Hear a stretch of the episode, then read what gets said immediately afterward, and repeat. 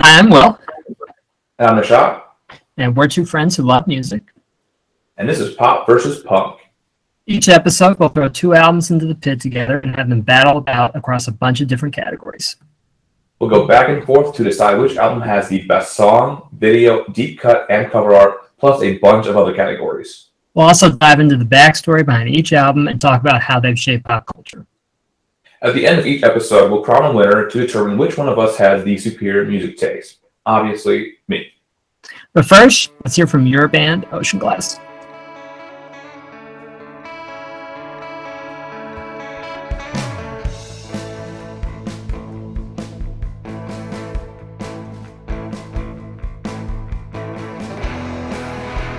Welcome back. That's right. So this is the third episode of Pop vs. Punk, number three. Um, we had to take we took an extra week in between these Mhm. episodes because you and I both moved. We're in new homes, new spots, but the vibes are the same. That's that's exa- yeah, and one of for one of us a new city, even though it's a return to an old city. Yes. So um, lots of, a good a good it's a good day to be doing this podcast because today we are talking about um, we've got a battle of self-titled albums here. hmm Of the rebrand almost. Yes, it's like a rebrand. It's like a fresh start um, for the two people that we're going to be talking about today. So I'm I'm the one who picked um, this theme for the episode, and that's because I won our last episode's competition, which was Mhm. between uh, Sophie and Spanish love songs. So Correct. I got to be the winner, and I picked this topic because I want to say that I had the foresight of how it was going to integrate with our actual real lives, but that's not true at all. this just happens to be like one of my favorite, um, like dorky music nerd nuggets, which is like the self-titled album that is not a debut album. Hmm Um, there are surprisingly like a lot of them. Yeah, I was having trouble picking. Yeah, there there are a lot of them, and it's probably something I never really noticed, um, like for a long time until um, I think I read something about. Actually, it might have been Yellowcard, and I don't know why, but I was like looking at Yellowcard's discography, and I was like, "What the fuck? Why is Yellowcard's like sixth album, their self-titled album?" Yeah. Um, so I decided um, for the pop for our for our pop album this week that's going to get thrown in the ring and, and compete here with whatever you throw on the on the punk side is um, I went with Liz Phair, um, and I feel like what we're going to be we're going to be talking about today uh, is interesting because um, Liz Phair like I would I don't know if I would call Liz Phair punk. In fact, I wouldn't call Liz Phair punk. I don't think that any of what she makes is, is punk music, but um, she didn't start out as a pop artist. That that I think you can hold true. Like Liz Phair started out as kind of like an indie rock queen. Like she Mhm. was um, basically just recording shit in her bedroom on cassettes after Mhm. kind of having like washed out of um, trying to make it as a musician in San Francisco back in her home Chicago. hmm Um, and she ended up, this is in like 1994, and she ends up sending that tape to uh, Matador Records, who nowadays most people know like Matador Records. They're uh, one of the biggest indie labels out there.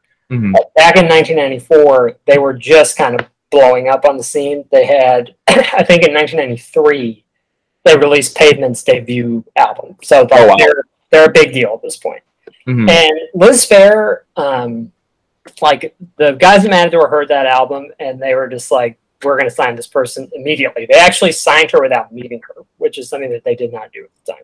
Wow. Um, and her first album, Exile in Guyville, um, is like a is a classic. Like it, it's a certified uh, gold ambered classic, um, not just in rock music but in music in general. Um, So I am a huge fan of of lists, um, music critic lists, and the Rolling Stone Top 500 Albums list has always had a special place in my heart for all of its um, bumps and warts. So when they official when the Rolling Stone came out with that list for the first time, which was 2003, Uh-huh. I got the coffee book of that one. Exile in Guyville was number 324. Okay, Wow. so very respectable. And there's literally like seven albums in that book from b- before, like from post 1990. So, like, Hmm. extra points for that. Yeah. They ended up remaking that list in 2010, um, which they really needed to do. And because there's like two rap albums on the first list. So they were like, yeah, there's two good ones, and the rest they suck. They're like, bad. Um, on the, when they redid the list in 2010, Exile Guyville all the way up to number 56. So that is wow. pretty high praise. Um, Yeah. Exile in Guyville rules. Like it's a awesome album. Um, like Never Said is an amazing song. Uh, Fuck and Run, great song. She was basically doing the whole like indie lo-fi slacker rock thing. Um, she made two more albums of kind of the same thing. Mhm. Uh, my personal favorite happens to be Whip Smart. Uh, if you've got extra time and you're listening to this podcast and you want to check out Liz Phair, you should go listen to the song Go West because that's a great song. Um, so she does these two other albums. They're critically like well received, um, but she's not making that much money. Mhm. Like I think Exile in Guyville has only gone gold, which is like kind of baffling considering like the amount of critical praise it's had, and that it's Yeah. been around now for like 30 years and it hasn't gone platinum.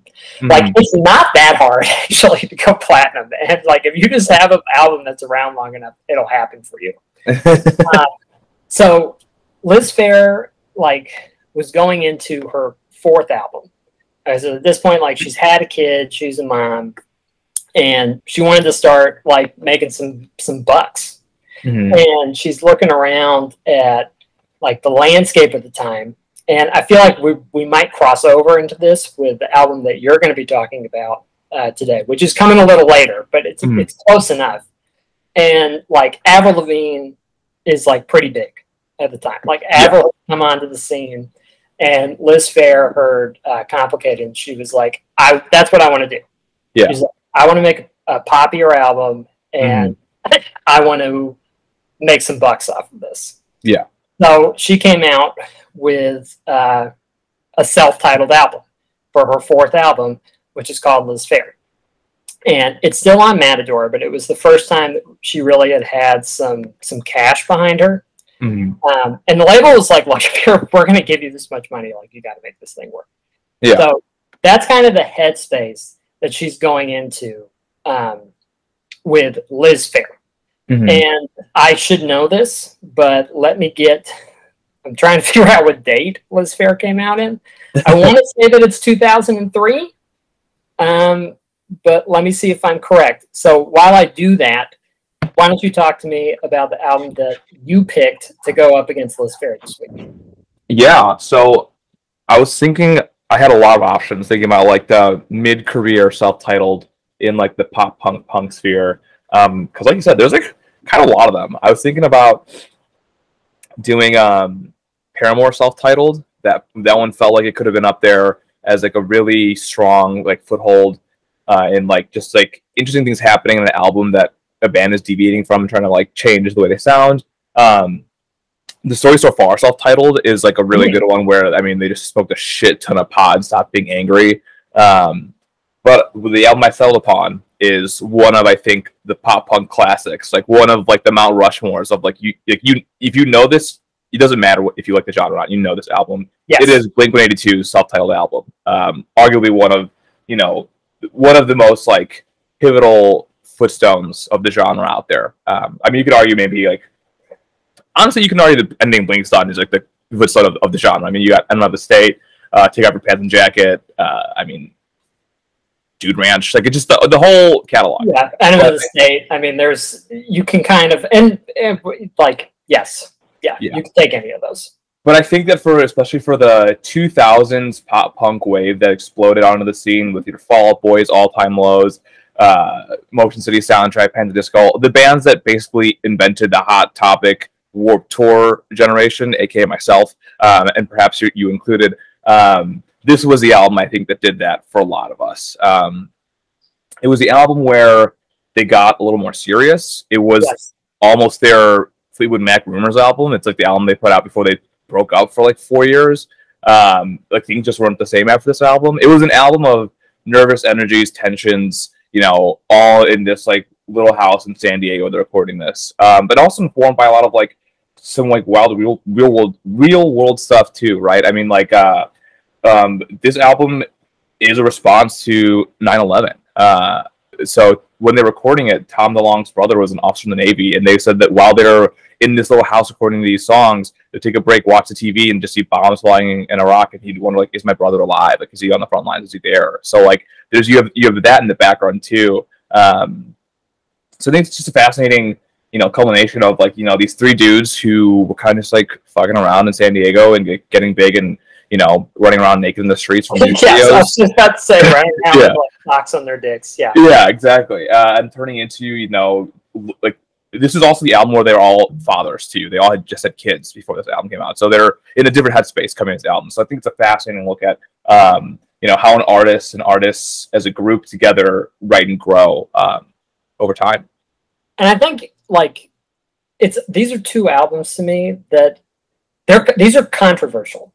Uh, like Yeah. I think these are controversial albums because there there is like a strong section of Blink One Eighty Two fans who think this album sucks. Oh And, yeah, this is like- the, great split. Yeah, this is they like this album sucks, and the real like three great Blink One Eighty Two albums are like Dude Ranch, Enema of the State, Take Off Your Pants and Jacket. That Yeah. like potty humor Yeah, this, this is Uh, the Blink sold out album basically. Yes, a lot of people. Yes. And like Liz Phair, and we're going to talk about this a little bit later, but like the reason I picked here's the reason why I picked this album. There's there are so many like self-titled albums that I could have picked from the pop landscape. I'll tell you the one that I almost I almost went with, and that was Beyonce. Mm, Um, Beyonce um, self-titled album, which like the reason I didn't pick that is because like I am not I don't have enough clout to come on here and tell you that, that talk to you about Beyonce, and I'm not trying to get the BeyHive sent after me. Like I, I. Um, the same way, the same week that she like released Renaissance, like I'm out. Um, but that's an interest. Like that album is basically to me the album where Beyonce went from like massive, huge pop star to also like dipping her foot over into the indie, getting the indie clout. Like that's the album that gave Beyonce the indie clout. Like Yeah. Pitchfork gave Renaissance a 9.0 this week, and the first album that they were like, "This is a good album," is Beyonce. mm. The Liz Phair album is the opposite of that. the Liz Phair album is honestly like so I looked it up and this album did come out in 2003 and Blink 182's album also came out in 2000. 2003. They're, they're talking to each other. That is interesting and they're like they're not that far apart and we're going to talk about that a little bit when we get to the opening song in just a second. Mhm. Um but like music criticism in the early 2000s is basically like all white dudes. It's basically me. It's it's basically just me, like guys sitting at their desk, It's like five wills. yeah, logging on and like talking about talking about how much they love fucking Godspeed You Black Emperor. Like that's basically what it is. And the Liz Phair album, and at that time, like some of the music criticism was fucking mean, and it was misogynistic, and it was sexist, and it was like people just being assholes Mhm. and Pitchfork used to give people like horrible reviews. And the Liz Phair album might have gotten like the worst reviews of any like the most vitriol spat at it is this album. So we'll talk about that a little later when we talk about like Mhm. kind of how these albums shape these two people's careers moving forward. But Mm. Before we get to that, let's go back to the beginning and talk about the first song of each one of these albums here. Mhm. So I'm gonna I want to send it over to you, but I have to start because like we can't I can't follow feeling this. So I need to I need to come in just with extraordinary because I actually don't have a ton to say about it. Like extraordinary is a good song. Um it is very like right away you can hear like the bigger production value uh, on the album. It is like crunchy and it's clean and it actually has like Liz Phair singing Mhm. and they're her first three albums like she's basically not singing like she has this detached monotone sort of style and that played in a lot with sort of the play acting that she was doing on these albums, where she was talking a lot about sex. Like Yeah. she was talking a lot about what it's like to be a woman in what was at the time an overwhelmingly male space Mhm. and talking about sex freely and also talking about it in sort of a way that was detached and sad and sort of like really shone a light on the way a light on the way that women were um, taken advantage of and just not like properly considered um, during that time. Extraordinary has her like actually singing, and it's it's got a like the lyrics on one hand like you sound like Hilary Duff. like on one hand they do like it's like I'm extraordinary if you ever get to know me. Like that is something that like I could Yeah. do on a Disney Channel song. Yeah. Um, there's still some of Liz Phair's like characteristic humor on here, which I do love. Um, whereas like after that line in the chorus, where there's like a nice three part harmony where uh, it's like average, I'm your average everyday plain something psycho. Yeah. And I like that part. It's kind of Yeah. like it's like a suburban mom who's had like six wines and is like like, watch out. yeah, like she's like she's still got that side to her in there. It definitely announces like this is a different sound of Liz Phair, and it comes in with like a really huge grungy guitar um, crunch, and then it kind of like cleans that up. Like by the time she gets to the chorus, and she really does kind of let her voice out. I, Liz Phair is not a admittedly not a great singer, but I think she sounds good on this one, and it's definitely it, it's the song that she took around initially. Um, to get on talk shows. Like if you YouTube it, you can find tons of perfor- her performing this on Craig Ferguson or performing this on the Late Show. So Mhm. it was kind of like an introduction to Liz Phair. Um, feeling this is fucking rocks. Yeah. it's like it's awesome. Yeah, it's just it's it's awesome. it's extraordinary. If you want, Yeah. like, you want to be honest, that's an extraordinary pop pop punk song. Talk Yeah. about. Yeah. Uh, I mean, I mean, first of all, not on just this track, on this whole album, Travis Barker is drumming his fucking mind out. Like, there are some fills happening here that I'm like, holy shit! Like, this is like people like I like you know. I mean, obviously he's respected as a drummer, but I think people don't think enough about like, especially now that Travis Barker like owns the pop punk scene like, on the radio because he just produced all these albums and you can just hear his drums everywhere. They're like, oh, it's just Travis. You know, they call it Barker core now, but it's like, yo, like th- no one was doing it like he was back in the day in this genre. I mean, like he, No. this, this man's out of control. Um, so you like have this track opening with these like kind of like fuzz back guitars and like the drum just kind of already going in. Um, and then you just hear like get ready for action. And then you hear that classic, you know, uh, Tom DeLonge nasally San Diego, California, and then just like, man, what a track. Uh, no one has no one has also topped the nasally pop punk, oh God, no, pop punk yeah, voice like Tom DeLonge. It's impossible. I don't, and you know what? No one should try and top it. Like, yes, yeah, true. this is like the high, this is as far as I think anyone should try and take it. Yeah. I mean, man, like I remember hearing this album when I was in like probably like seventh or eighth grade and being like, yo, this is sick. It's a, Like- it's fucking awesome. Yeah. the breakdown the my this is this is a humongous hyperbole that I'm about to come in with, so just get ready for it. But like this song, this song to me is like, it, yeah, I'm just fuck it. I'll just say it.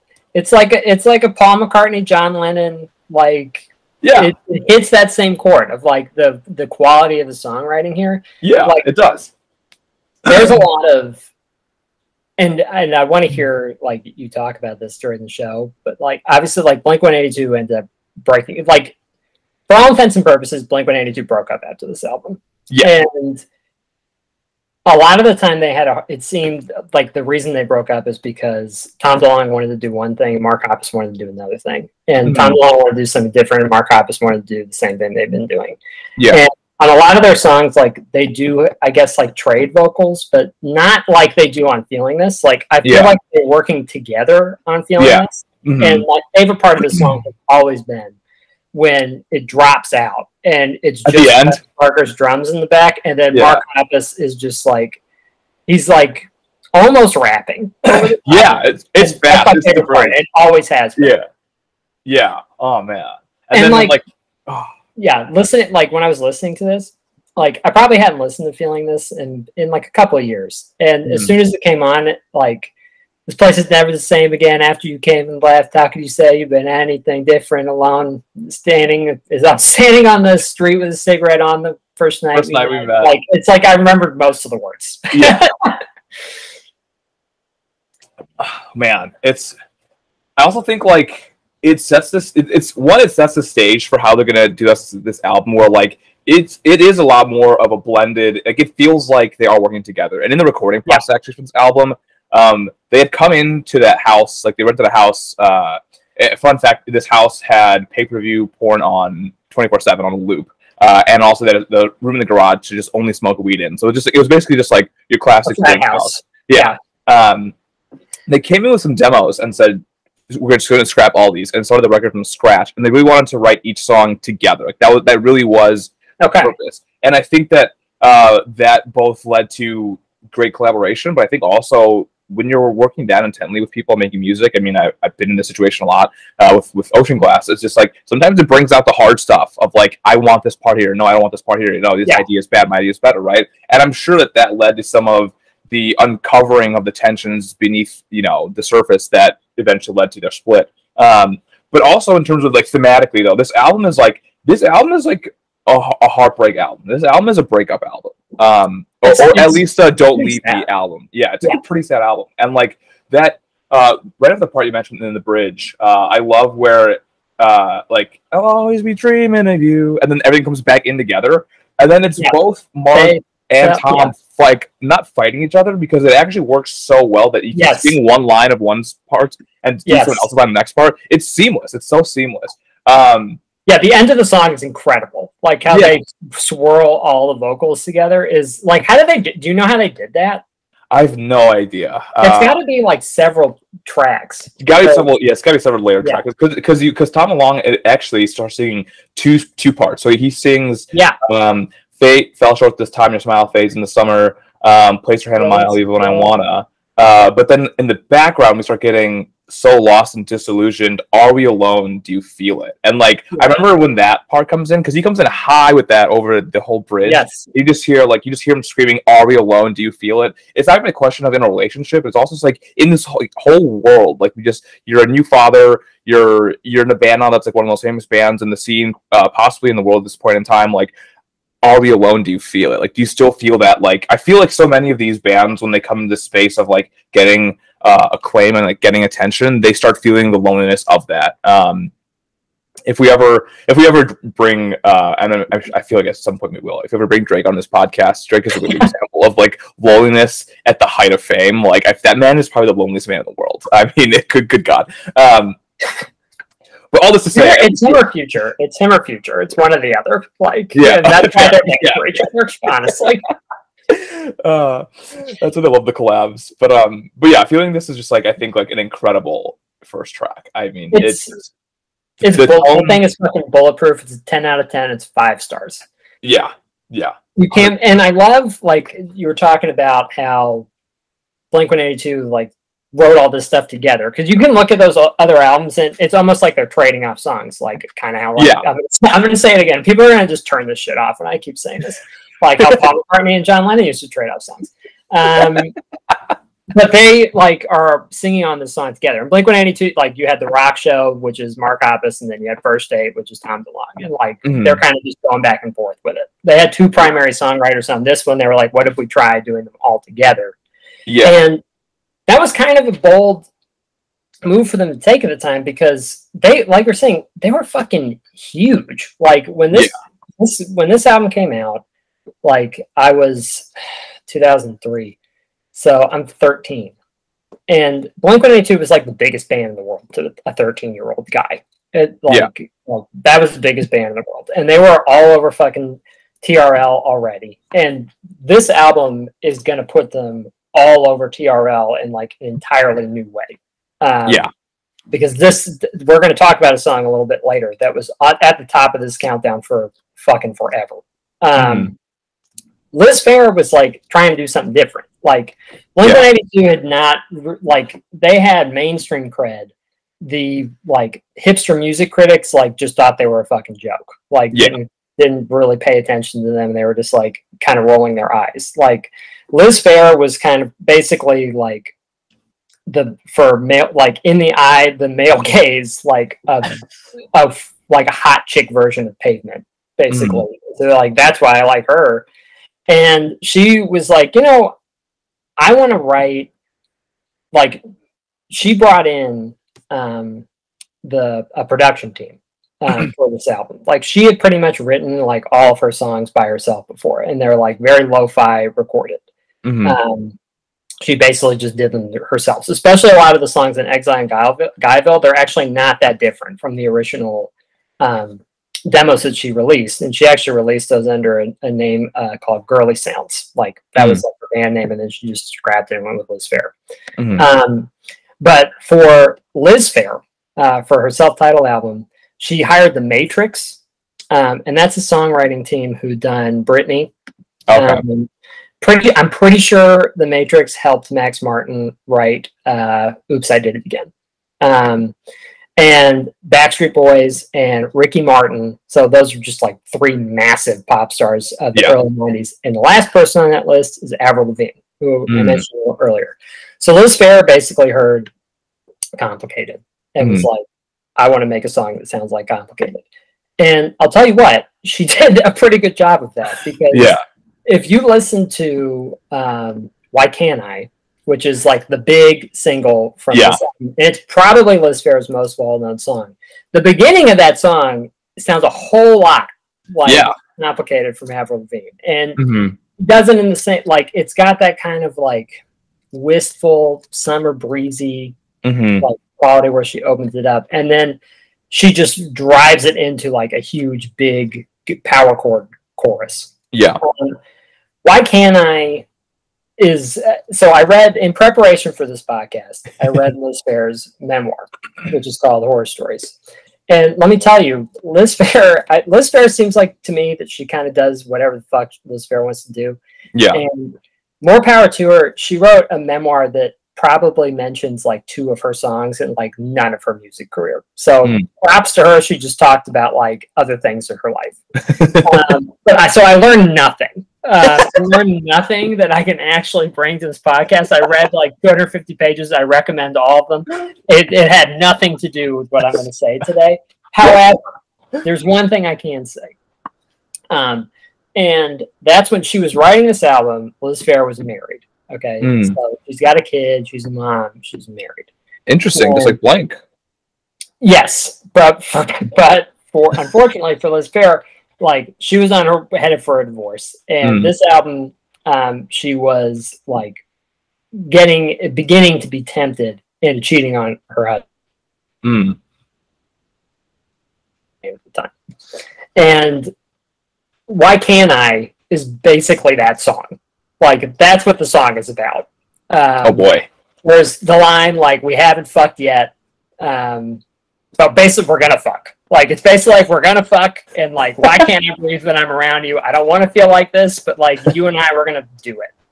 Mhm. Um, it was it was like her big, it was her big hit. It's the big hit from this album.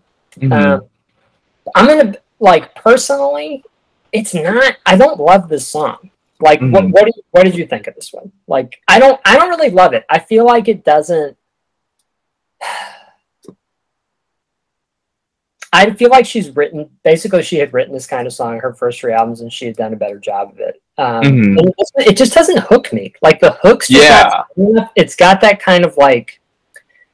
And there are a lot of rock songs like this at the time where it just gets kind of muddy in the middle. Like, Yeah.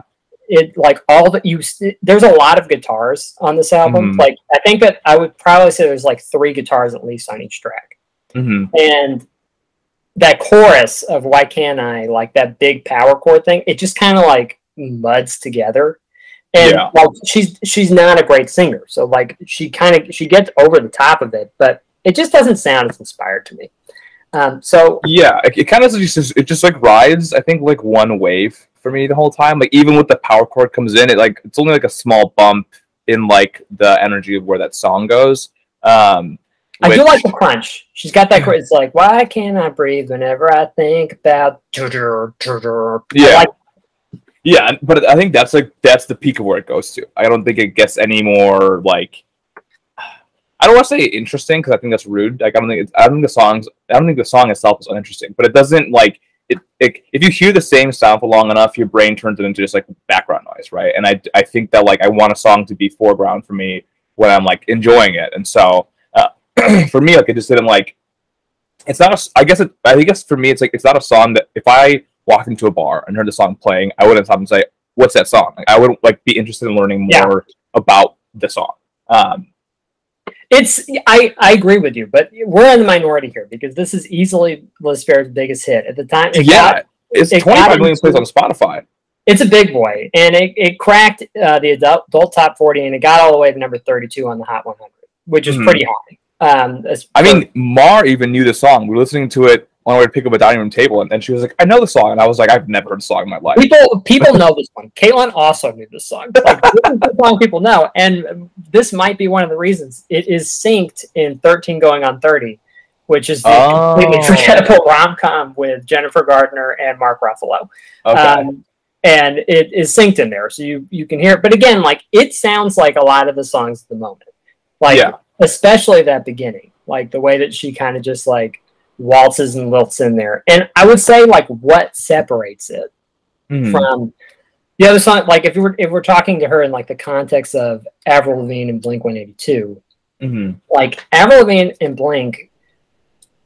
Well, we'll we'll just talk like Avril Lavigne is like pretty sincere, but she's got like some tongue in cheek, I guess, with something like Sk8er Boi. But like Complicated's like a pretty like sincere, heartfelt song.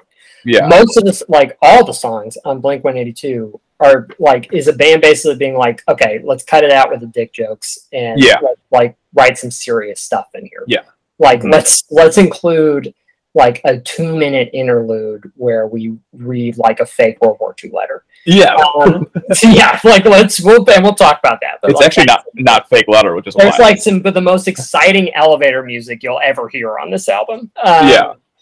Liz Phair, like what one of her like most distinguishing qualities is her sense of humor and like her biting like sense of humor. And why can't I? It still has that. Like it's still in there. Like this is like a sugary sweet pop song about cheating on your husband Mhm. and like she sells it. Like you can almost hear her just kind of like winking at you and sticking her tongue inside of her cheek when she sings this thing. Um, and we're gonna talk. We're gonna talk videos a little bit later, but I will say the Liz Phair "Why Can't I" video is a solid video. it's Um, awesome. Yeah, It, it's really good, and I feel it's a shame that Liz Phair has to go up against Blink One Eighty Two in this category because something that I remembered in researching for this show is that Blink One Eighty Two are fucking really good at making music videos. Especially And this album too. I feel like they went off they on crushed. They crushed it with the music videos in this album. Like the Phair album is basically like one of those. Like if you went into an old like Nifty Fifties like Mhm. diner and Yeah. you were like turning songs in the jukebox, it does like a flip display of her singing like with animated covers. Of, Yeah. Why can't I? It's a pre- it's a pretty cool album. It is and I will pretty say- interesting. Yeah. Yeah, it's pre- it's pretty cool, and it's definitely big budget. And Hmm. for Matador, like that had been like the most money that Matador had ever spent on a video. And Yeah. I do remember like when I was watching it, there like the the still I guess it like comes back repeatedly is like her Hmm. in a full white background with her band and she's kind of like on the floor singing. And Yeah. that's like was kind of like the image in my head of Phair for a really long time. It was it was that image. Mhm. But we talked about feeling this a little bit. Feeling the feeling this music video, which I'm gonna I'm gonna say is not it's it's a really good music video. I don't think it's the best music video. Not even close. Yeah. But I like it. Even though it's Mhm. it's kind of like it's kind of revisiting of like a pop punk like loves this theme of, Mhm. of this video, but it's still pretty good. So talk to me about it a little bit. Um, yeah, I'm feeling this is just like a classic, like I feel like all pop punk bands love to do like a Mad Max style or like we're all in prison kind of video. You know what I mean? Like, Like, set it like a high school. It's basically Yeah. like high school is prison. Like Yeah, there's like yeah, exactly. 600 pop punk like there could. I'm pretty sure there's a Good Charlotte video of the same thing. Like I- My all I have to Chem. rejects, I'm sure do that. My Chem like love love this trope. Um, Yeah. So it's basically that. I mean, like if you if you've heard any of those bands, if you know the band I'm talking about, I don't have to describe it. You know exactly the kind of aesthetic and archetype we're going for here. Uh, basically, it's just high school. You know, uh, genetically, aesthetically pleasing high school kids in school uniforms, uh, in prison, like trying to like. You have there's the, the scene of like the guy and the girl with like the uh, glass wall between them and like uh, the phone and just like making out on the wall with each other. Yep. You know, just typical. Just this. I think that I think doing this still has some of that tongue in cheek blankness in them because Yeah. they you don't want to alienate your, your fan base, right? You want to like still really a little bit. Like the song itself, I think doing this is like probably one of the closest sonically to their old stuff. Um, and I think the music video yeah, I fits think that. that's a fair. That's a fair. I think that's fair. There are there are a couple songs on Blink One Eighty Two, like Go. Go Yeah. is Go is like to me that's like this is a classic Blink One Eighty Two sound. Like just that balls to the wall Yeah, pop punk gallop is like Mhm. let's just make let's just make that one. Um, Yeah. And feeling this has feeling this is a better song though, but it is of like maybe the big songs on Blink One Eighty Two. It might be, I don't know. It, down is probably closer, but like the you know we haven't gotten to it yet, but the big one on this album is definitely like a big is departure from what Yeah. Yeah. um, like the feeling this music video it it has an appropriate level of horniness to it the Mhm. the list why can't i is like what it's like the music video the only knock on the music video for why can't i is it's not horny enough like this Yeah. is a really horny song. yeah, this is extremely. and he needs the video needs to be hornier like i'm it just needs to be um and this is like and maybe we'll we'll we'll open the we'll open the the discussion up here to just like like just talk kind of like the broader album because Mhm. liz phair is a fucking horny album This Yeah. is. It, I was when you when I listened to this, I was like, "What did Will send me?" I mean, there's a song literally called "Hot White Cum." Correct. And so she so little little fun tip. So whenever we whenever we do we do this uh it's it's not gonna be cum based. For anyone who's listening right now, it's not gonna this is not sex advice for me. I'm just gonna preface that before we start. Um, when I ordered this, uh, when we do the show, I always like order the CD or whatever I'm going to talk about. I accidentally ordered the clean copy. Oh, really? These are because these are both albums that have the old parental advisory sticker on them, Yes. Okay. which means I was not allowed to listen to them when I was growing up. Yeah. And I accidentally bought the clean copy, and Hot White Cum, you're going to be shocked to believe, is not on the clean copy of Live No. They just scrubbed that. They wiped that thing right I just said we can't even fix They're like, we can't, there's no way around it. We're just going to. Oh, hot white rum. yeah, like couldn't do it. So Liz Phair, like she kind of didn't know whether or not she wanted to put that song uh, on Liz Phair. Um, Mhm. She said that like, her female friends really liked that song. Any dude she played it for hated it. Um, so Hmm. she i think that's eventually why she probably was like you know what, i'm gonna stick this thing on here and i'll tell you this and this is so far i've like opened this up being like don't really like extraordinary. Don't love um why can't i? I'll tell you this i'm not gonna come on here and be like liz phair is some like underappreciated gem that is like a five star album that people like shit on for no reason when it came out. But this is a good album and it's got it's got a lot of legs and it's deep and we've talked about I've we've done th- three episodes of the show. I've I've talked about Sophie, and uh, we've talked about fucking Fall Out Boy, and we've talked about. Mm-hmm. Vanessa Carlton, and none of the songs that we've talked about have gotten stuck in my head like the songs on this album. This morning I woke up and Rock Me was just in my head. It was just I woke up, Rock Me straight in my head, like. I Liz some of them are catchy. And Hot White Cum is catchy. Last night, Caitlin and I were unpacking. it is. We were unpacking this this room, and this song was on, and Caitlin was just kind of like bobbing her head back and like it's a catchy song, Yeah, and you it is. almost like have to catch yourself being like she's talking about just like just getting like a cream pie, basically. That's like exactly what she's talking about, um, like very openly. Like there's Yeah. no metaphor here. Like it's just like that's what I want. I mean, the um, tagline for this album should just be like Liz Phair parentheses is horny. Like that's Yes. like what the album is actually called. I mean, Um, the cover of the album is her naked with her guitar, and yeah. Speaking of her guitar, um, something I was thinking about with this. with Liz Phair is if the aliens came and invaded Earth, and they're like, "We're gonna take over your planet and kill most of you," or like said like, but you can save yourselves if one of you can produce like the catchiest riff in the history of the world hmm and like we had to huddle together all the musicians and be like, who's going to come up with this? Straight up, I might hand the guitar to Liz Phair because Liz Phair just seems to have a knack of putting Mhm. together like the easiest, catchiest guitar riffs I've ever heard. Like Yeah. one of my favorite songs, my two favorite songs in this. Well, there's I got a couple of favorites. It actually was hard for me to pick one Mhm. but the guitar riffs on favorite um just rocks like it's Mhm. got that kind of like it's got this almost like it sounds like pop rocks being crushed together like i just love it like Mhm. it's clean and it's a little grungy at the same time and it's were there any guitar like were there any of the when you were listening to them you were just like mm, this is catchy I mean, the I, I mean, I will say the album is catchy. Like, I mean, and that's a, I mean, that's what pop music is designed to do, right? It's supposed Yeah. to be that earworm that just gets stuck in your head. I mean, you like, even, yeah, out of your head like Yeah.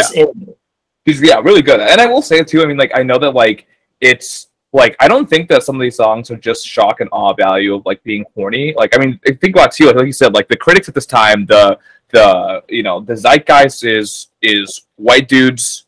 I mean, it hasn't changed much, right? Honestly, it's white No, dudes it run the show. not changed much, white, white dudes run the show, right? So here's a woman who's just like who is. Re- I mean, maybe like the prototype like Phoebe Bridgers at the time, right? Of like an indie rock Yeah. queen that Yes. a guy's fawn over. She's like a sexual Yes. like idol to them, right? Like, but like the second she starts singing about this stuff, she's like, you know, almost like like Blink can do this and get famous. She does this, and it's like, what is like this is goofy stuff. What's going on? in This right? You know what I mean? But I, and I think that there is some. I think there's obviously some very seriousness in some of these things, but also some like tongue in cheekness, right? I, I mean, I think like Hot White Comic can be a very tongue in cheek song about like Yes. being like, look, like I'm gonna sing about this stuff because like guys can do it too, and like why can't you know where like, the double? I think she's like putting the Why double standard. Yes. At, yeah, why can't I? Right? She's putting the double standard on its pedestal and saying I'm gonna shoot this thing down because I'm Liz Phair because I do what the fuck I want, right? Um, so I can appreciate that about the lyricism here too. Like for as because because honestly, if you pulled some of her lyrics and just you know stripped away like the music and the Liz Phair name and just put them on a wall, took some of Blink's old lyrics and put them on the same wall, it, you, Yeah, it could you be. probably- It'd be hard to tell. yeah, like favorite, like you're my favorite underwear. Like Blink 182 could have said that. Like that- yeah, that, that- I bet you they have. I bet you Yeah. that was like a lyric that they came up with one day. They're like, that's pretty good. Let's let's throw that one away. like it's like you're t- like the songs on Liz Phair, and and Liz Phair like always had this kind of like lo-fi indie quality. Like that was part of her charm, where she was she was making things that were kind of like stripped away, and it was like Mhm. very raw and vulnerable. And I think part of the backlash to this record is that people felt like, wait, like this is like is she like joking? Like by Mhm. making this like kind of poppy album that almost at times like seems like really vapid and surface level Yeah. um, but it's still got that same like minimalism to it. Like even though it's Mhm. a big production album, like these songs are really simple, and I don't mean that in a bad way. Like Mhm. I feel like what she was thinking about is just like how can I write the catchiest song, like just to, just to kind of sound like with the bare essentials that is going to get stuck in your head.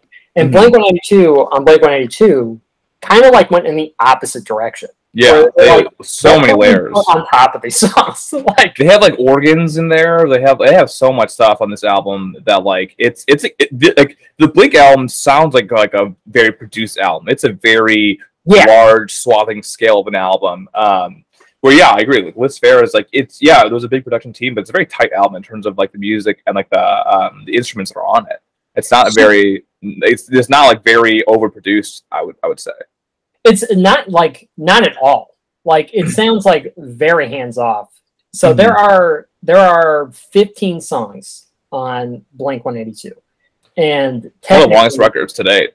yeah like and it and what i'm going to say is like it it and I, this does not mean that like it's difficult to get through but it feels long Yeah, it's a long album. it feels long and liz phair does not feel long at all that thing just breezes right by like it's Yeah. an easy easy listen and it's 50 minutes and it's 14 songs Yeah. Like- but i feel like if you were like i would if i didn't know that i'd be like liz phair is like 20 minutes shorter Yeah. Like because Blink One Eighty Two, like you're saying, there's a whole nother. They're they're just opening up a lot of different textures. There's like two records in this in this one record. I mean, because like I feel like I always thought that always was the um. I always thought that all. Well, I'm saying always so many times. Uh, I always thought that always was the last track on the album when I was when I was younger, and I went back to it now, and I was like, wait, there's like like a half an album left after all. Yeah, I I did too, and you want to know why I think that is? Is because when Blink One Eighty Two released like the greatest hits package. Yeah. you remember the greatest hits CD? hmm from what I, I want to say that always was like the song that they put out that like promoted that album It, and maybe that's because it's the fourth it's like the fourth single off of blink 182 so i wonder if they were just trying to like give it a little bit more love. But Yeah. blink 182 like blink 182 on i think it's obvious is yeah obvious is the second song. That song to me is like school of nickelback on that, that, that guitar tone. Uh-huh. and talk like the one song that I remember like people at my high school talking about being like, what the fuck is this song? Like, I don't know if I like this song, Uh-huh. is Stockholm Syndrome. And Stockholm Syndrome Hmm. is the one that opens with the letter yeah. Well, so or an interlude on it. So like Yeah. that, that just tells you all you need to know. But talk to me about this letter.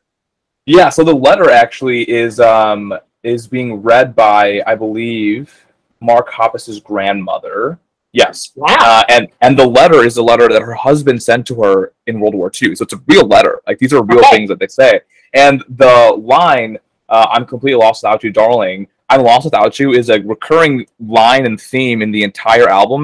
And not only is that uh, a recurring theme, it is like the last letter. It's oh sorry, it's the last track of the album. "I'm lost without you," and the preceding track is "Here's your letter." So th- I think this letter serves Yep. as like a really central like like like like focus point for what the themes of this album longing despair war and violence right? Um like you know like i said this album is a response to like of, of 9-11 as well right? So the iraq war we have you know mass, we're seeing the massive political shifts uh in our country that kind of like led us to where we are now i feel like um and there's just like there's just like so much i think that happens at the the, the center seat of what this letter is doing. Um you know and I think I, and I I will say it's always jarring when I get to that interlude because it's like I was like I was like what is going on? I was like this is like this doesn't feel like it belongs here.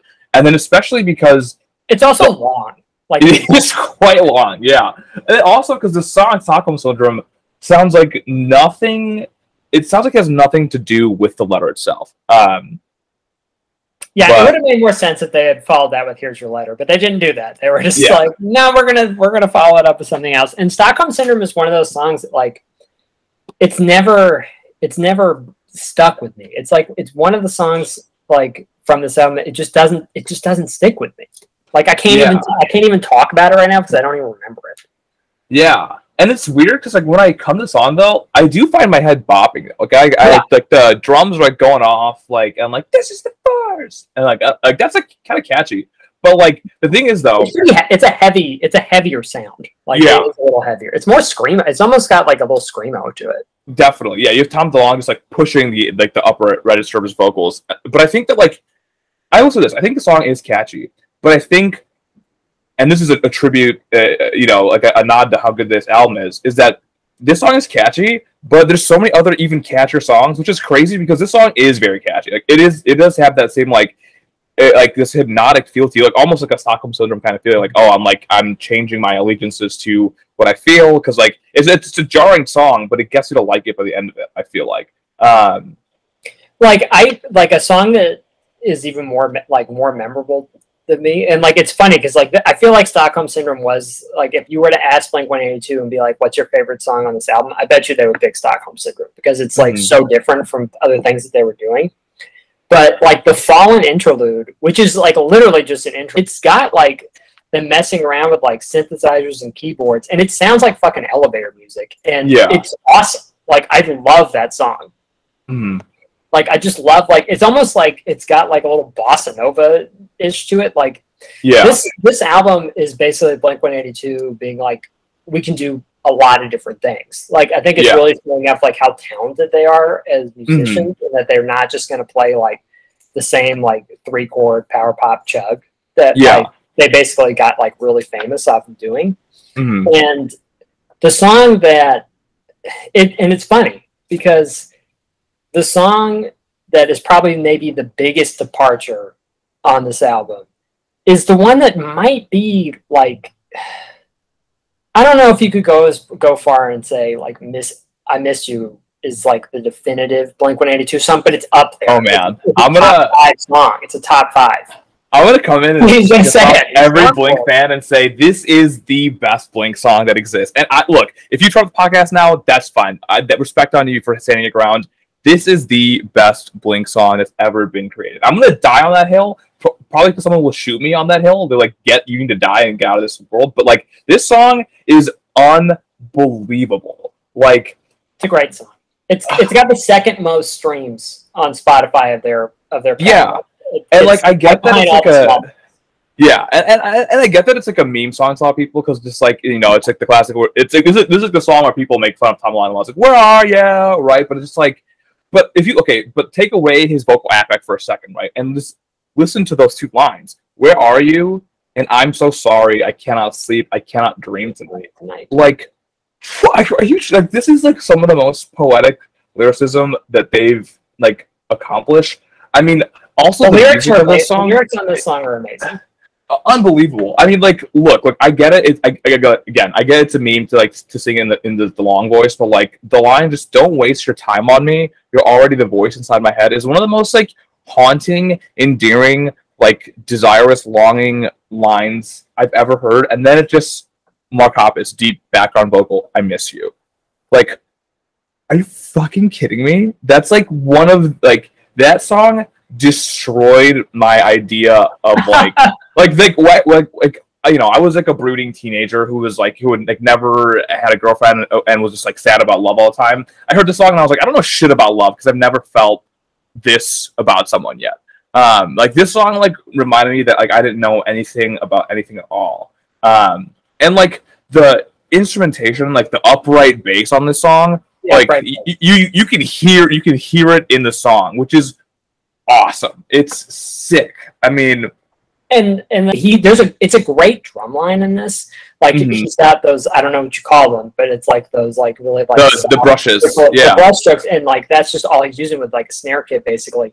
And you can Mhm. hear him in there, but he knows like not to not to jut in too heavily onto the song. Like he just Yeah. needs to kind of like ride in there in the background because really like the what sells the song are the lyrics. Like it it's it's the lyrics of the song and I love the my, my favorite lyrics on this album are from I Miss You and it's um like like uh, like indecision to call you the webs what is it? The webs from all the spiders. Catching things, eating their insides. things inside like indecision to call you. Like that's that's like yeah, that's a that's a perfect pop punk line because it's like, yeah, it's like that last bit like indecision to call you which is just like such a like a teen oh, anxiety yeah, Like- like oh, young person feeling. But it's like that's just like great metaphor on top of it. And the video, which mm, is is iconic, I would say. Yeah. Like this is an iconic video. And those Mhm. fucking spiders fighting in this video, I hate it. When I rewatched it, I, was Oh, like, I, I- remember how much I fucking hate I- it. I hate God. I mean, uh, for those listening, gross. I have the biggest fear of spiders in my life. Like I scream like a three-year-old girl, like no exaggeration, uh, when I see a spider. It doesn't matter how small. Like I've had Ma already kill like two spiders in this house. Roommates kill spiders in the old house. Um, that is, it's just horrendous. And yet I will still watch the video because I know the payoff is so beautiful. But like also to, to jump off, uh, like like the, like the line like indecision to call you. That's a great end. But then you get three more unbelievable lines and hear your voice of treason. Like Yeah. what a what a like what a, what a also classic pop punk play on words. Just like you know voice of reason to treason. And then but then you have just like this like endearing like you're the voice of treason. You've hurt me. I feel betrayed. Like something isn't working between us. But still will you come home and stop this pain tonight? Stop this pain tonight. oh fuck man. That's what they harmonize. Like they come in on that harmonize at the end. Yeah. Beautiful. And like the way that like the strings open up in the middle Yeah, they just- the song. boom it's a th- like this is a beautiful song and i i don't think i can say yeah i don't think you can say this is a definitive blink 182 song because it's it's just it sounds so much different than everything Yeah. they did before. But I think you can argue it's the best Blink One Eighty Two song. And I will argue And- it to, to my dying breath.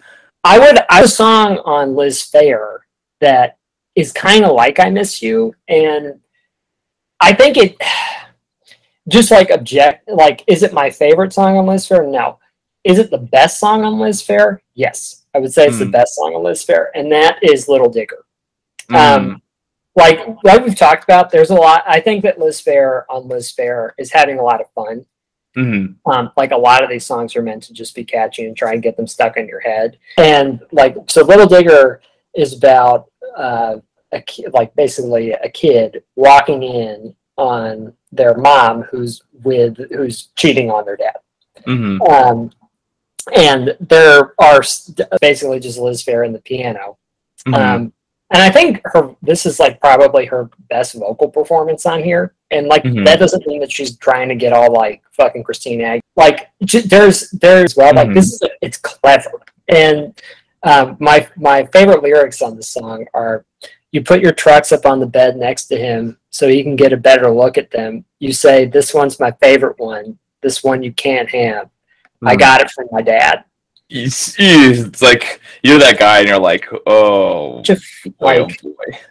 a poignant moment of like Mhm. if you're a child and just it's like it, i feel like what this song does is it it gives credit to like a young child's understanding of the situation Mhm. like it's told from their perspective it's like the kid knows what's going on and it's just like you can't have Yeah. this because this is my dad's and it's like kind of a little bit of a knife um Mhm. it's it's a it's a great song like it, Yeah. it it's a great song and Beautiful song. yeah it, it and it is like kind of like i miss you like it's a more stripped down serious um, song that she wrote on this one and it's kind of different than everything else that uh, is on the album um, Mhm. but the sequencing of it and this this is like we're uh, uh, something that we'll talk about a little bit later so i wanted to add this as a category is just like track sequencing Mm-hmm. Liz Phair does such a smooth ride is the sequencing is like really, really good. Like Mhm. these tracks just kind of like they just flow like one into the other into the other. And Little Digger, um, which I feel I feel like the easier move would be to like take Little Digger and just put it towards the end. Mhm. Like we would just kind of put that as like maybe maybe where my Bionic Eyes is on this album, where it's like not the penultimate track, but the one before that. And Little Yeah. Digger is like smack in the middle of this thing. Mhm. Like it's right between Take a Look and Firewalker. And Firewalker is like also like a little bit of a different song, so it's almost kind of like a transitional moment. Yeah. Come um, is a little bit more serious Mhm. like and, it's more um like about songs about like relationships like good love never dies is in there and friend of mine is in there and those are like a Mhm. little bit more serious about like fleeting relationships you're having trying to like stay loyal and have faith in a relationship i miss you is like towards the top and blink 182 is a little bit more like all over the place i feel like Yeah. in terms of sequencing like they're just like jumping from like one song to another song to another song to another song to another song Yeah. and I think that that's kind of what makes it feel long. Like, I agree. I, yeah. here are the balls on Blink One Eighty Two to bury their fucking collaboration with Robert Smith, like at the back back on the back of this album, which totally forgot that Robert Smith was on this thing. And Yeah. So did I. all of this rules. Like that Yeah. song is fucking awesome. it's it like I feel like all this links back a little bit to "I Miss You" because it has that like Transylvanian as like vampire. Like it's a it to me it feels like a very vampire song. Just and I think it's just because of Robert Smith's vocals, who's just like yeah, I mean you know, you're you're we know where we go. It seems like Dracula singing to me. Um, fun fact actually about this song is that um, this w- would have been if, if, if the band had taken their uh, hiatus after this, this would have been the fourth single, and the music video for the song was supposed to be directed by none other than M Night Shyamalan, um, which would have been Wow. wild. Yeah, he Night said- Shyamalan was going to and he direct the video. And he said, I love this song. Almost in the video for this. It would have been about vampires because this song has a massive vampire vibe to it. I'm telling you. This I can't believe you vampiric tune. dropped this. But I mean, yeah, this is yeah. There's like a lot of variation in the way that like Blink is like working on. Just I guess eh, the layering. I guess yeah, like layering. They're just laying a lot of different things together, and like it almost feels like uh, it like it like feels like a farewell album in, in a way because like I feel like when bands are on the precipice of like losing it all or they're like teetering on the edge of things, they start putting all because it's like this is the last time that they're do all these things. And even- if they didn't know this is to be their last album as a trio like this, you know, because even when they come back, they're different, right? Like they've done Boxcar Racer, they've done Plus 44, they've done Angels and Airwaves. They're a different band, different people when they come back in like 08, 09. But like this was the last time they were Blink as we knew them, you know? Um, and I think that like you can feel that like existential crisis of a band to existing in the way that it sequenced these songs. Uh, I'm gonna, even though I love, I love, I miss you so much. But I was when I was rewatching the videos again, like just like the other day, I was like, I was watching the video for always, and I was like, you know, hold on, like maybe this is me prescribing too much to the video itself, but like something about having the three lines of the video just like not sync up to each other. They're always like they're always like a little stutter step, a little not on the same page. That just feels to me like how the feelings of being, you know, in, uh, in a teenager in your early twenties in love and like things not like we working out the way you want them to. Like something's always disjointed. There's always something in the way. There's you know, and also just like the lyrics of that song, I think hit me a lot too. Just because like the opening, like I've been here a few times. I've been here before a few times, and I'm quite aware we're dying. Like what like a like to me, knowing Tom DeLonge, it's not just uh, I'm aware that like our relationship is dying, but just an awareness of like we are all every second dying, and that's like the most Tom DeLonge thing I think you could like throw into a song. Um, and then just like I, I mean, like this is this song is almost all Tom DeLonge besides uh, the outro uh, with Mark Hoppus, but like even verse two, just like uh, and I'll miss your laughter, smile. I'll admit I'm wrong if you tell me. I'm so sick of fights. I hate them. Let's start this again for real. Like this whole like this whole song is Tom DeLonge. Besides just Mark Hoppus singing always, and so this, this whole thing is just Tom's like this could be a farewell to the band. It could be a farewell to his lover, a farewell to what he knows of himself. But just like I think the chorus is so endearing, and the juxtaposition of the chorus of, of being like, "Let me hold you, touch you, and feel you, kiss you always," to juxtaposed to uh, in the video, Tom DeLonge is being like, uh, in, in the video, Tom DeLonge is not getting this reciprocated love from the partner, and she's, you know, s- sneaking around with the other members of the band, kind of maybe also even depicting the way that like the band itself is pulling its, you know, uh, it is uh, pulling towards Mark Hoppus and Travis Barker a bit more versus just Tom. Um, and that that could be a stretch on, on me saying that part, but I don't know. I, I just I th- I did I think there's something to that. Like that is the thing that like I really thought about when I was watching this video, and I, I will apologize. Like I'm having some connectivity issues over here, so I I totally missed everything you just said. I'm sure it was great. no worries. Um, but the we'll edit that part out. But um, like the video for this, like like the grid style lines where it's like I don't even know what you call that. Like how like it's each of them filmed separately and then they kind of tracked it on top of each other. Yeah. Like it is kind of like they're going separate directions. Like they're all Mhm. experiencing the same thing, but it's all happening to them kind of differently. Yeah. And it is kind of like this this nod to like this we're going our separate ways like at this point in Yeah. time and it's very fitting that like this so this was the last single from the album they had a plan i guess to release this. more yeah. and, and but they this is the last one that they got up. I mean they got four singles. Like four singles is a lot to dump out of an album. Liz Phair only got two. Liz Phair because it didn't do very well. We'll talk about that. But like extraordinary and why can i were the only singles that were released off liz phair. Um i i again blink 182 are really good at making videos. Always is a good music video. However i'm going to tell you the mu- like and i think I'm actually not going to say that "Miss You" is the best video here, um, and I'm going to just go off the one that like just stuck in my head for forever, Mhm. and and I still remembered it even like when we were going to talk about these albums. I was like, "This is the video I remember," and that's the video for "Down." Like, and that's not Yeah. because Terry Crews is in there, which I forgot about. Um, but Terry Crews is in the video for "Down."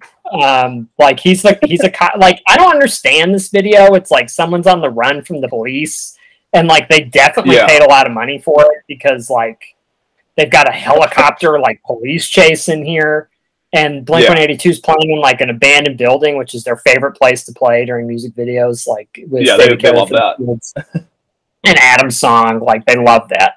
But it's just I don't know what like I remember down being at kind of like the bottom of TRL. Like it would kind of like hover around like eight, nine. And I remember I used to hmm. like I would tune in like I would tune into TRL and I would see it and I was just like, this is a fucking travesty. I was just like, this video needs to be at the top of this countdown. Like I'm so fucking sick of seeing like Sk8er Boi. Like this video Oh, yeah. should be towards the top of this. Um Mhm. so that that for me is like the most memorable one and i feel like down like down is a more like straight down the middle blink 182 song it's got a little bit of like flavor like the feeling this flavor where it kind of like Mhm. it's a little more bass heavy and it's got like a really huge like the drumming on down is fucking awesome and it, it's got like Yeah. a really drum interlude and it i think it like it kind of ends with that little like piano line which i like a lot like Mhm. dun, dun, dun. when they made this album like you're saying like they got together they were all they were they were like let's try writing this together and they wrote all these songs together and blink 182 was like a huge hit like Mhm. commercially the song was massive like it got them more critical accolades um, than they'd ever gotten before um, what I'm, i don't know what the the sales numbers were like on blink 182 but i imagine they were pretty good um, yeah. so what Or, even want to count neighborhoods as a blink 182 album even though there are some decent songs on there and like there were a couple good together, ones. Yeah. and like this to me is effectively the end of blink 182 so what the hell happened Yeah, so I mean, they like they like just had it's like so prior to this to uh this album in 2002, um Travis and um Tom had done Boxcar Racer, right? And which which fucking rules by the way i'm just gonna yeah. come out was- here and boxcar racer me cat like thief all day i love it yeah, really good, like just really good music coming out of there. And I think Mark Hoppus felt strange about it, but then also this album like catapulted their success into like just you know to Saturn. Um, with that being said, though, Tom wanted like was feeling the stress of not being with his family. Uh, he just felt the stress of the band was like too much. Like, they're just getting too big too fast, and he wanted kind of slow things down. Where Mark and Travis were like, "We want to keep going with this. We're you know we feel more creative," and so then um, th- you know Mark and Travis started Plus Forty Four, which is not as well known as Boxcar Racer, but has some like really good tracks on there. Like when your heart stops beating.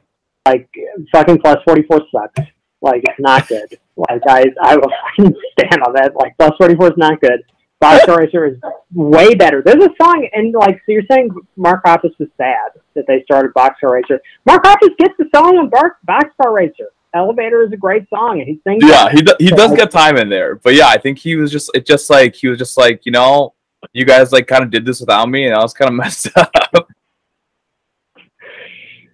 So I mean, well, so it was like the band was growing too fast, and I mean, they def like that makes sense to me. I mean, they went from like just being basically like a California punk basement show band to Mhm. being like massive, like Yeah. like really being human. Like I would like they probably they've not had as long of a career, but at their peak, like Blink One Eighty Two, like felt bigger than Green Day to me. Like it felt bigger.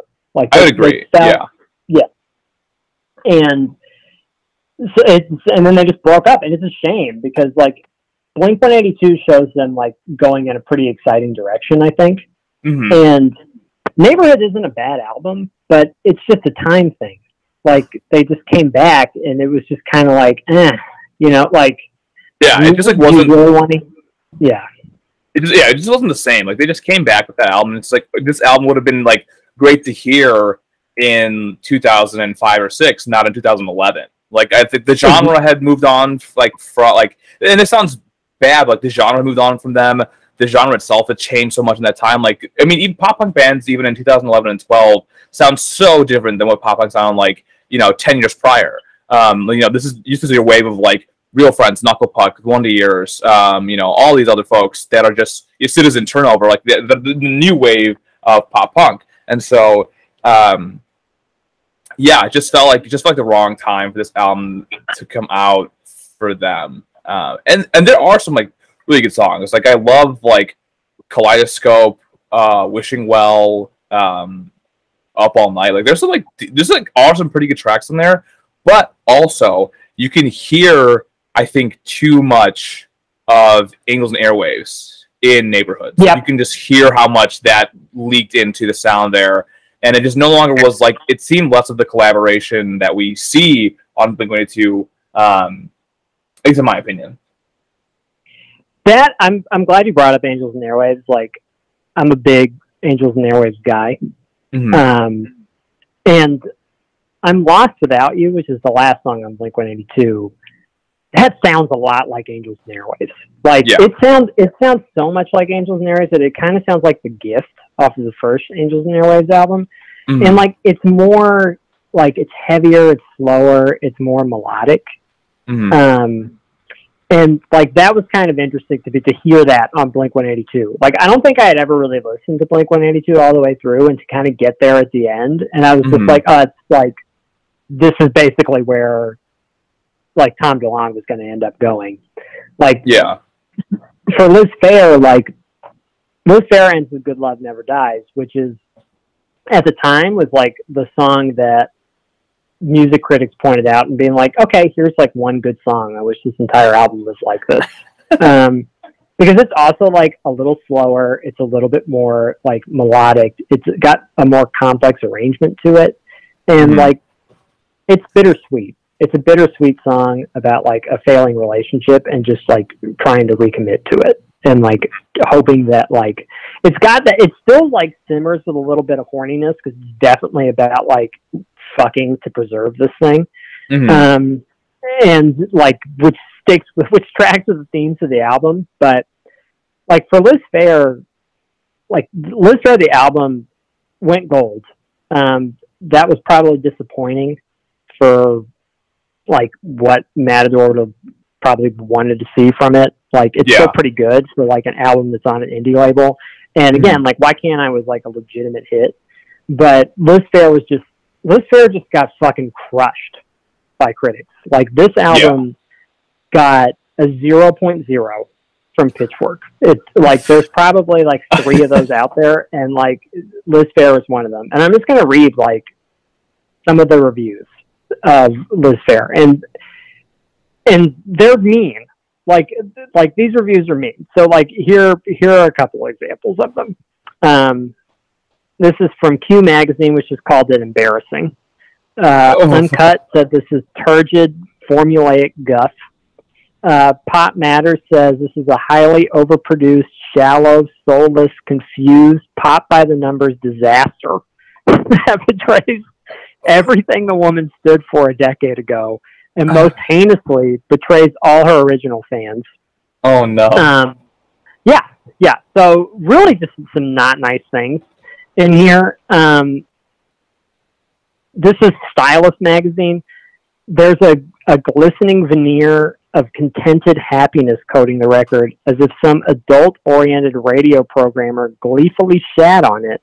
But the tragedy is that Phair is wholly complicit in this utter waste of talent. So, like these, these are the kind of things people said about this album. Like they were not kind. they were not kind to it at all. And again, like there actually aren't that many mean lines in the Pitchfork review. I did read it, but they gave it a zero out of ten, which I mean- like really no album deserves a zero out of ten. I mean, And- and, and like to compare that to uh, Pitchfork gave Blink's latest album a nine, which was a travesty, a five point two, and that and that was not a good album. And like, I don't think Liz Phair deserves zero. Uh, A zero is like I don't think anything deserves a zero. To be like Yeah. zero is just like it's mean. Like it's it's mean for the sake of being mean. Yeah. And I feel like what like it was a statement. Like they came out and basically were saying like this version of Liz Phair is bullshit, and she's like completely sold out of why we like her in the first place. Uh-huh. And what's in, like here here's what I have to say about that. Like, I think that a lot of like male music critics liked Liz Phair again because she fit into this box that they understood. Like they recognize like the music that was popular at the time on websites like Pitchfork was Pavement, and you have this kind of like slackerish, highbrow, like indie rock kind of music where like it's very wordy, it's clever, but it doesn't sound like it's trying very hard. And Mhm. Liz Phair like just happened to write right into that um, with Exile in Guyville and Whip Smart and White Chocolate Space Egg. Like she Yeah. she was writing kind of in that lane. She was and she was putting her own spin on it by talking about like songs that are specifically about being a woman and talking openly about sex. And I think Mhm. that a lot of male music critics kind of like got off on that. Like Yeah. I think there's like a fetishization of like like you were saying like there there's this kind of idea of like Liz Phair is that girl that you can go out and have a beer with. Like Mhm. and they're like I like this about her. And then as soon as she tried to do like a pop album they were like nope, eh, Yeah. like get rid of this. And we're like in just in terms of like critically like what like on this podcast you know we're talking about pop and punk music and a lot oftentimes the intersection of the two of them and Mhm. when Liz Phair came out in 2003 we were before like this is before the whole like poptimist move like nowadays indie rock blogs will gladly talk about like the new Carly Rae Jepsen album and they'll have very nice things to say about it like Yeah. Like I talked about, like Pitchfork reviewed Beyonce's album this week. They reviewed Lizzo's new album like a couple of weeks ago, and they Mhm. didn't have a lot of nice things to say about the new Lizzo album. But you know what? Like they wouldn't have even reviewed it in like back in 2003. They would have just ignored it and act like it didn't exist because Yeah. it didn't fit into like this little box that they had. Unfortunately, Liz Phair like was just a little bit ahead of her moment. Like she was trying to blend like her indie rock sensibilities with her pop sensibilities. And I think honestly she did a pretty good job of that. And Mhm. she just got fucking crushed for it. And it's a shame because really like her career just in terms of like critically and sales wise never recovered from this Yeah. like she basically um, she released one more album uh, for Matador um, after this one, and that one is called Somebody's Miracle, and that also got fucking slammed in the press. And then she just disappeared, and she just said, okay, like. Uh, she went and she composed for TV for a while. She actually won an award for some stuff she did on the 90210 reboot. Mhm. Um, she came back in 2016 with an album called Funstyle that she had to self-release because her like Capitol wouldn't put it out. Mhm. Um, and there might have been good reason for that. There is a track of her like rapping over a Bollywood beat, and it's not good. Um, so like that's just subjective. I'm gonna look that So, up like, maybe immediately after we get off this call. it's not good. Um, but like, you know, the influence of Liz Phair is pretty big. Like we talked a little bit earlier on this podcast about Phoebe Bridgers. Like Mhm. Phoebe Bridgers is definitely pulling from Liz Phair, and there are a lot of like today, like Liz Phair was kind of part of. She was Liz Phair was part of like the original Lilith Fair tour, which Mhm. was Sarah McLachlan's big like um, traveling tour where she went with just female, like mostly like rock, folk, Americana singers. Um, Liz Phair was part of that. I feel like right now um, there are is like a new generation of female um, rock singer songwriters. You've got Phoebe Bridgers, you've got Lucy Dacus, you've got Julien Baker, you've got Hayley Williams still around. Like Mhm. you've got um, Snail Mail, and Mhm. you've got um, Soccer Mommy, Mm-hmm. um, Mitski. Like you've got a lot of these artists, and they all like owe something to Liz Phair. And if if um, I mentioned Soccer Mommy, um, Sophie Allison, like one of her biggest inspirations is Liz Phair, and Mhm. specifically the album that she talks about is Liz Phair. Mm. Like it's those clean guitar, like those catchy hooks that Mm. like she's just like trying to replicate in her music. I can definitely hear that in, on her new album a little bit too. Yeah, like Liz Phair, like Liz Phair is a fucking G, and like she doesn't have to do anything that she doesn't want to do, and like her space and her place in indie rock's history is like fully cemented. Mhm. And it was good to see like um, back in what was it, 2000 and yeah, 2021 last year. was Phair released uh, Soberish, which is like a quietly excellent album. Um, it, it's great. She was supposed to go on tour with Alanis Morissette, but had to cancel, and that really bummed me out because I wanted to go see that. So I hope that was Fair, like, I hope whatever Liz Phair is doing, she's doing a great job at it because she's good at whatever she does. Mhm. Um, the influence of Blink 182, like on Blink 182, I think is just as big. Like, oh yeah. it's, it's a record that shows that pop punk can do lots of different things Mhm. and like it, it- we're, we're talking about like kind of the rebrand right? Like what Yeah. like the rebrand. And liz phair is basically saying i can be a commercial pop star if i want to be. Like i don't have to be this like indie rock chick. I don't have to do that. And blink 182 is saying we don't have to be like some pop punk band that just talks about like getting naked and like getting drunk and passing out on someone's lawn. Like we had like we can talk about serious things and we can make a serious sounding album and we can throw fucking two interludes on it if we want to do that yeah. um I, I mean, like- that th- this I feel like this album just like really, like I said, it just shaped the stage for what the genre was going to be for the next like almost decade. Like it really did. yeah and and to me like to me it's the definitive blink 182 album this is the Yeah. definitive one Mhm. it captures everything that they're good at. And like like i would i i would still argue like there are a lot of pop punk like i said has gone in a completely different direction from this. Oh yeah. um blink 182 are like on the mount rushmore of pop punk. They're on there. Mhm. and at the time there was nobody as good as them. Um, and i think like you could still say that now. Like on on blink 182 that album holds up against anything that you want to you want to pull from this era you want to pull from like the wonder years spanish love songs that we talked about last week blink 182 that thing fucking holds up it doesn't sound old for a second hmm Yeah, it, it really stands the test of time. I mean, I, th- I I- think you're yeah. I mean, saying that Blink's on the, the Mount Rushmore, I feel like I feel like it's hard to be a band that also gets or, or to be any artist, any genre, to say that you're on the Mount Rushmore of what that genre is. And like I think you mentioned, you know, like you said, I feel like it's like Green Day, Blink One Eighty Two.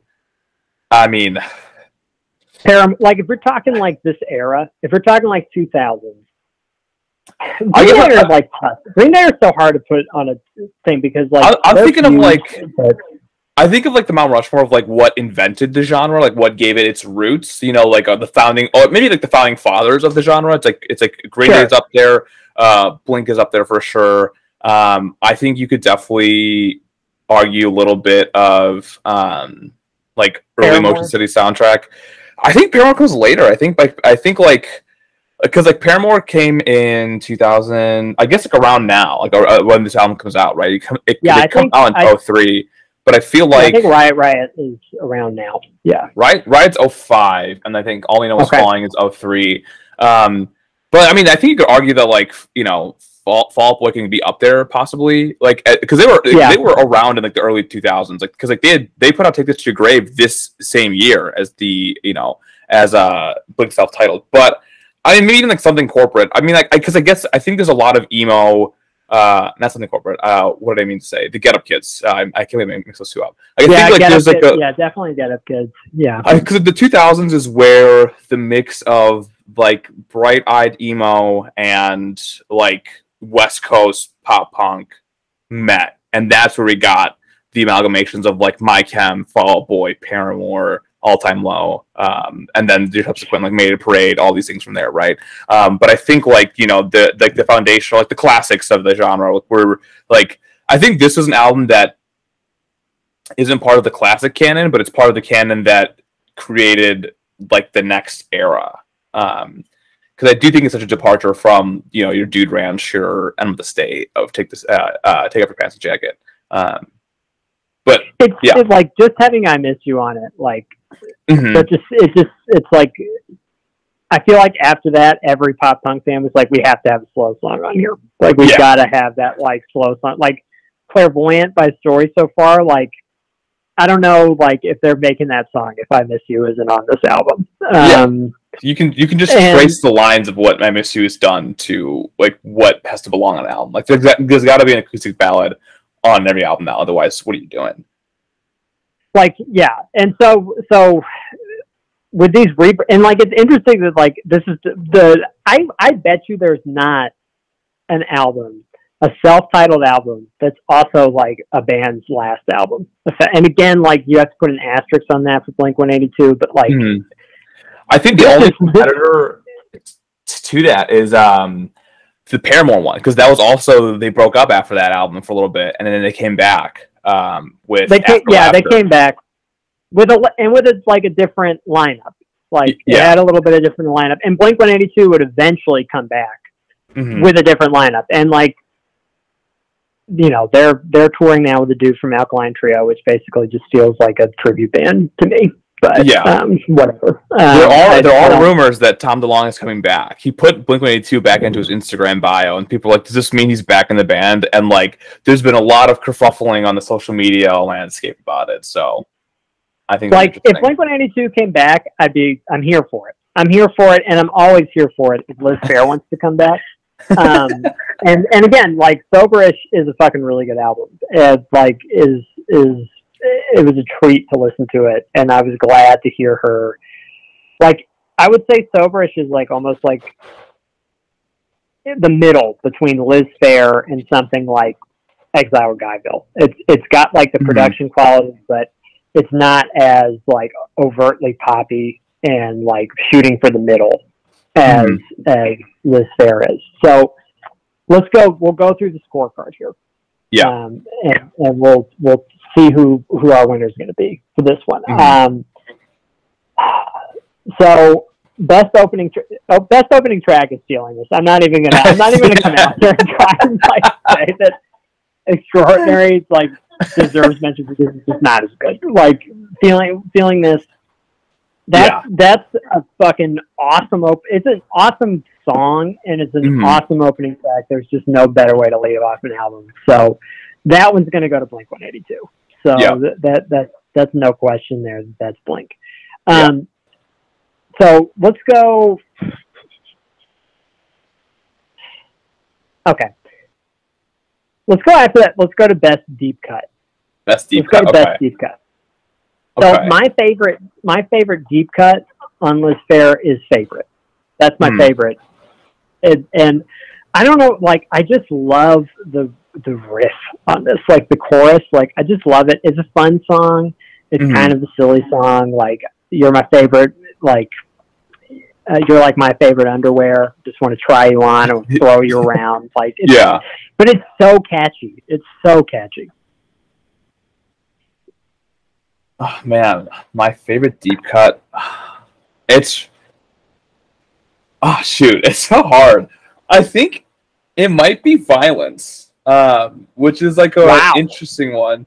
Yeah, I know. I, I, I actually didn't really like the song a lot when I used to listen to the album when I was younger, but I came down to it and something about like the like there's like a click on the drum that's like it's like it just like it's just got you going. Um, and like the vocal affect of like um because in this song you have Tom DeLonge with like a reverb voice on top. Then you have Mark Hoppus's like very distinct bass, like his his lower register underneath it too. And that vocal like really like stuck to me. I don't know.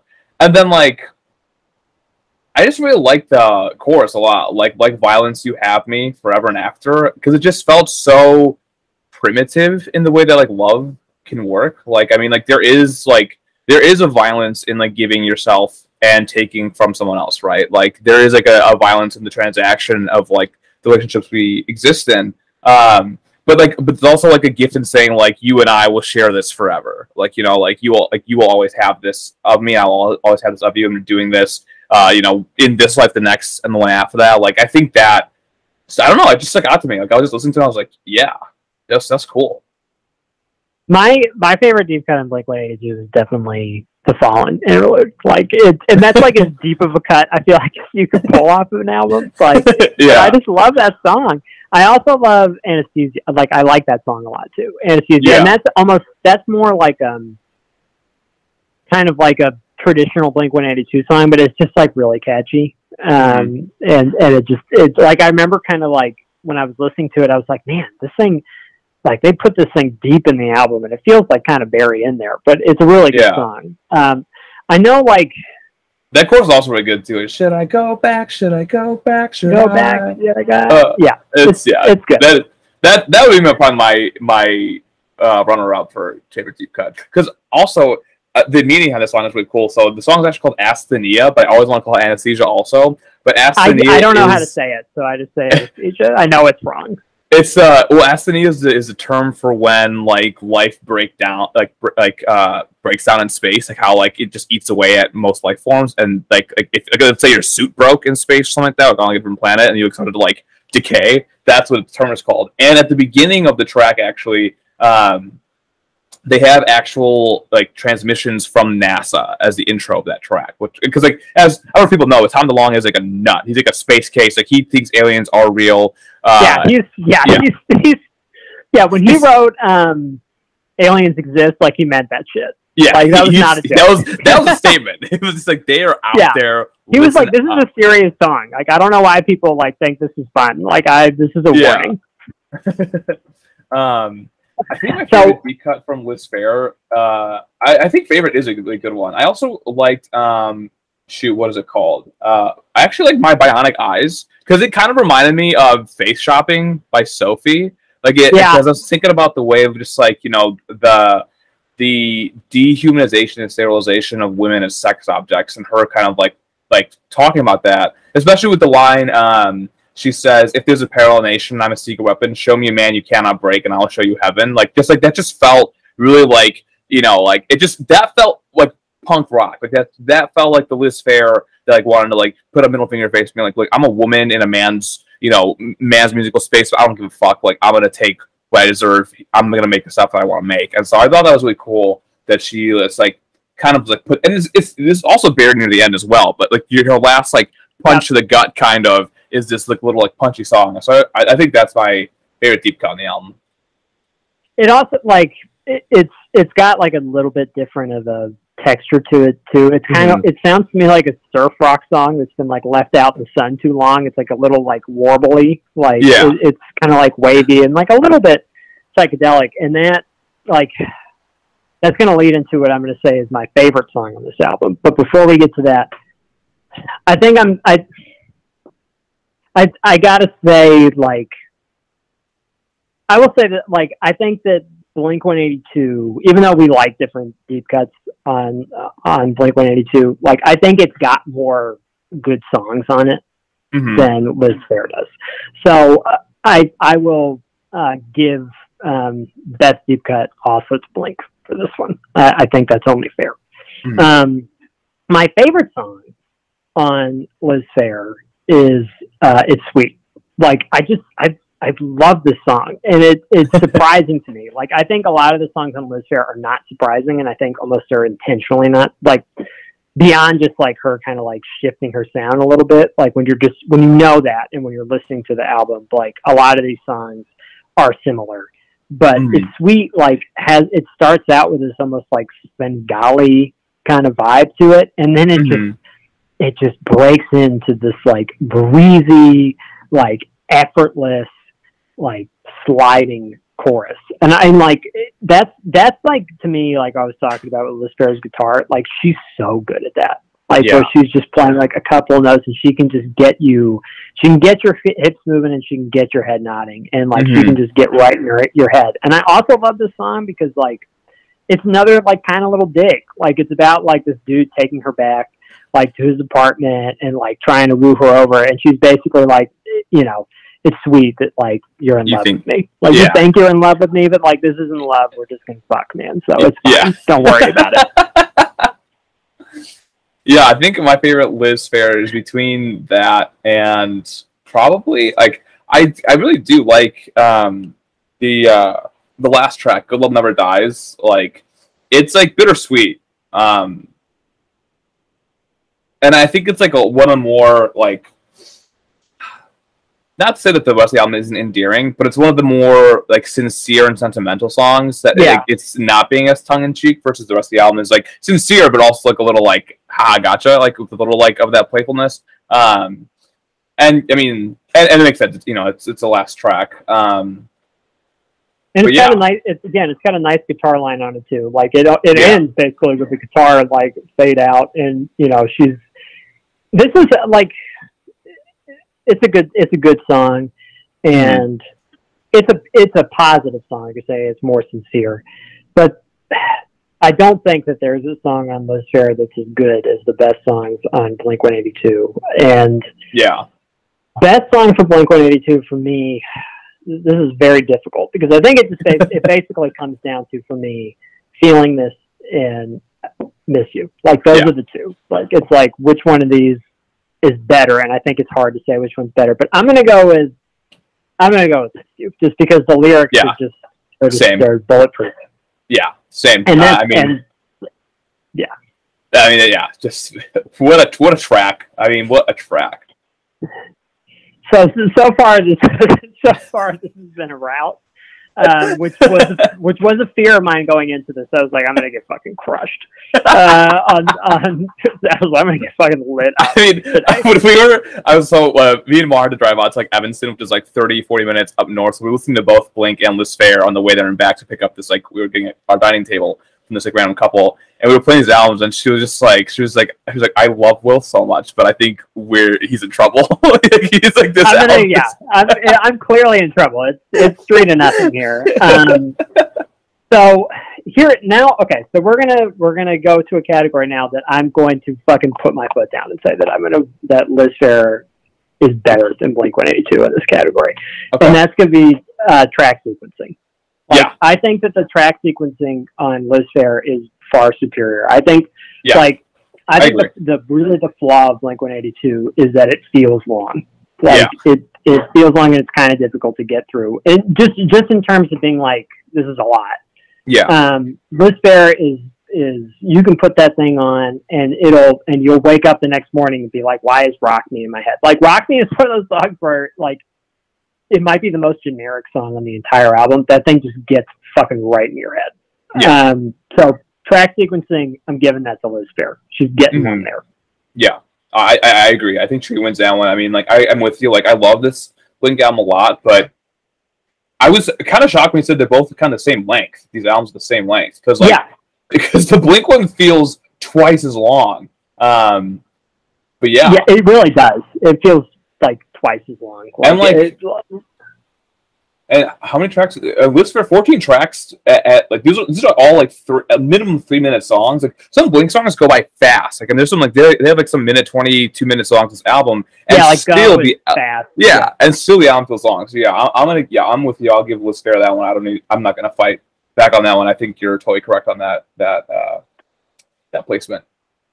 Unless you're like Stevie Wonder, you, you or Marvin Gaye, you can't have two interludes on an album. Like you just Yeah. you can't do it. That was bold, that, that- especially for a pop, especially for a pop punk band. Like two interludes, like, and which interesting en- enough. Like, I, I'm like I'm saying this only because they were my other potential option. The Paramore album is also long as hell, and it has three interludes. It's just like, what is happening here? They were like they were seeing like what rap artists were doing with the skits, and they were like, let's do that. They Yeah. were like, let's do that with with intro, like basically elevator music. yeah, Um, so okay, so Liz Phair gets on the scoreboard there. It is now three to one. So I don't think I'm going to win another one. Um, best, I really don't. Uh, best, best lyric. Um, again, for me, like it's the lyrics to Little Digger. I think that's a really great Yeah. song, and I would say this like for that. And I know I'm not going to win this category, but the the like every song has been written before, right? Like Yeah. they've all been written. Like whatever you're talking about has been written. There are not a lot of songs that are like Little Digger that are like Mhm. talking about this perspective of the child like stumbling in on their mom like cheating on their dad and like kind of told from that perspective without being like embarrassingly bad and i think that she nails this song like and and the lyrics to it like they get me they get that that part like this one you can't have. Uh, I got it from my dad. Like that gets me every time I hear it. Um, Mhm. But the lyrics to "I Miss You" are just fucking bulletproof. There, there's again, Yeah. like indecision to call you. You, you, you, Ugh, you can't get past that. you can't. And also, can't. like, we didn't talk about it, but Mark Hoppus's verse on that is also really good. Like, it, it's really good. Yeah. Um, yeah.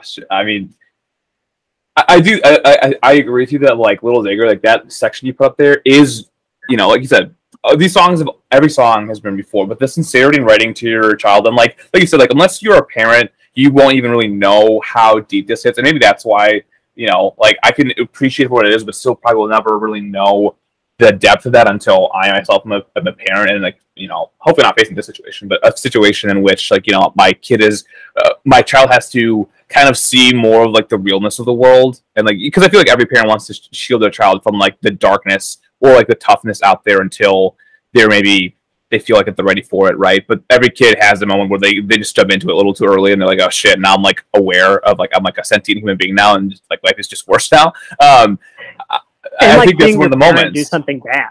Like, yeah This is like your your mom. yeah. Also, like, yeah, Not doing. Yeah.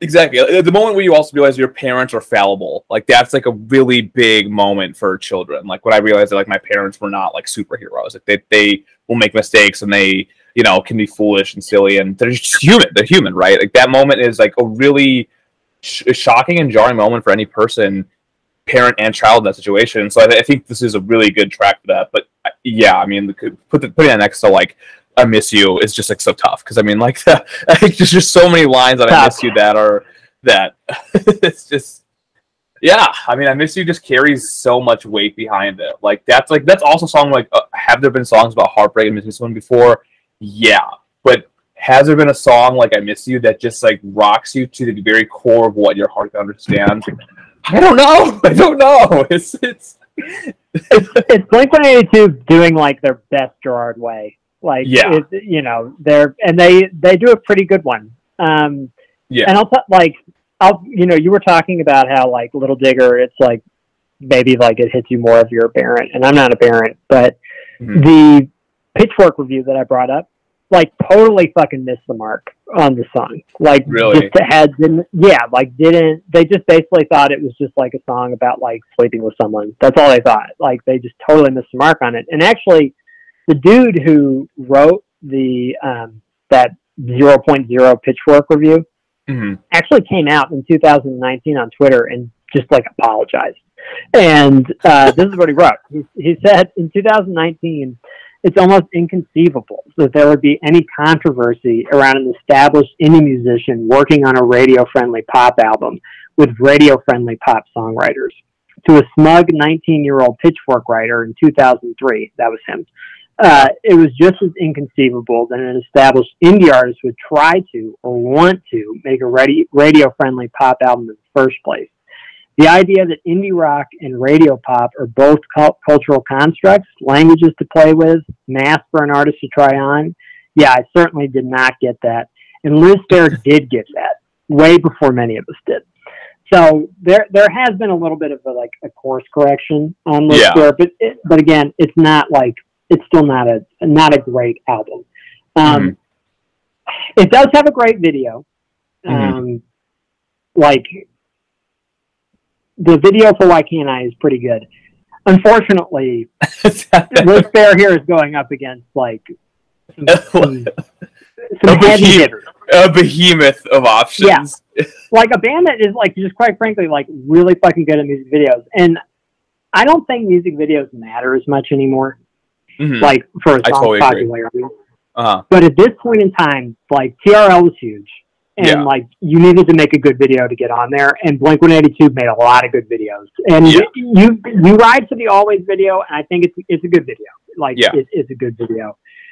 The I Miss You video is is just it's iconic to me. Yeah, it's, It's so iconic. iconic. Yeah, it it is. And and like honestly, before I watched them again, I Miss You was the video I had in mind as what what my favorite one was. But there's something I think there's something about where I am now in my life, getting to always, and then seeing that video, just like I, I don't know, struck something in me. I guess that made it in this moment feel more pertinent. But I mean, yeah, I Miss You. I mean, I miss you as just as a single song could have carried this album in a lot of heavy heavy lifting. Like, I Yeah. mean, what like what a And track, always- lyrics, everything. I will say, like for always, like a good case for it being the best video is I feel like the video is more memorable than the song. Like Yeah. always is a good song, but it's not a great song. Hmm But that video kind of like takes it up. Yeah. So at this point, Blink One Eighty Two is at five to one, um, and we've got we've got one more category here, um, and that is album cover. We have two and closing track. We have two more. Okay, we have best closing song and then best album cover. Mhm. Best album cover. I'm gonna give think- it like I'm gonna give it to Liz Phair. Yeah, I think so too. Liz- It's doing something. Like you know, um, Yeah, the Blink One. Now I will say the Blink 182 album cover is iconic. Like Yes. because it's got like the Blink 182. That's like the symbol for the band now. yeah, And I always have liked the colors, like because those colors are in the feeling this video. Like it comes out of the smoke and they're multicolored like that, and they're kind of like blending together, which is interesting. 'cause, like the album is these blending of three different personalities and these three different colors, but yeah, at the same time, it's like a drawing with some colors on it. hmm yeah, and the Liz Phair, the Liz Phair album is kind of like her naked with her guitar, and it's got kind of like it's a cla- it's got a classic feel to me. Like that's like Mhm. a classic feel, but like her very much like her kind of spin on it. hmm Um, and it also like feels like a big rock star kind of move. Like Mick Jagger, I bet you, I bet you every single time the Rolling Stones make an album, like the entire photography team has to stop Mick Jagger from getting ass naked and like holding up a guitar in front of his dick for the album cover. Like every time they have to stop him from doing for it. sure. Yeah, Yeah. and, and And, especially uh, I feel like it's a play too on the way that like again like men can expose themselves uh, and do all these crazy like even Blink One Two is running naked to the streets of San Diego in a music Yeah. video, and like Liz Phair makes an album about her sexuality and she's getting a zero for it on Pitchfork. You know what I mean? Like so I feel like that album cover is saying a lot about like you know um you, know just like the stereotypes and the standards we hold against women unfairly versus the way that men have just gotten away with all this shit for decades. And Liz Phair there's a fucking tally for that. So it's five to two. Um, Yeah. best best closing song. Now again, like I think "I'm Lost Without You" is a good is a good song, and I like it, and it does have it does have that Angels and Airwaves feel to it. Oh yeah. But I would almost like I would almost give that as like a knock against the song in a way because it, it's like it feels separate like that, and that's kind of like you're getting to the end of this album, and it is kind of it takes a long time to get there Mhm. and it's poignant in a way because it's like the last song on this Blink 182 album that's about like I'm lost without you. And Angels and Airwaves have been very successful and they're still going. And like Boxcar Racer obviously has its fans, Plus 44 has its fans, but both in like it, for and I'm going to say this like for Mark Hoppus and Tom DeLonge, this was like the high, their cultural peak. Like Yeah. this is as high as they were going to get. Like it's almost shocking that like the dude from Blink 182 who became like arguably the most famous is Trav, the guy who never talked, like literally never fucking talked. Yeah. Um, but I I kind of think Good Love Never Dies is a better song. Like I I, I kind of think I it's can, better. I can agree with that. Yeah, and like it, it's there's there's more of a story being told in the lyrics of that song. I mean, like obviously, like "I'm Lost Without You" is telling a story of like loss and like w- and longing, but it's very abstract. So it's like it's in this like ether space. It, it's very angels and airwaves kind of space of the storytelling that Tom DeLonge has like you know kind of paved the way for now with with that band. But uh, Liz just feels very.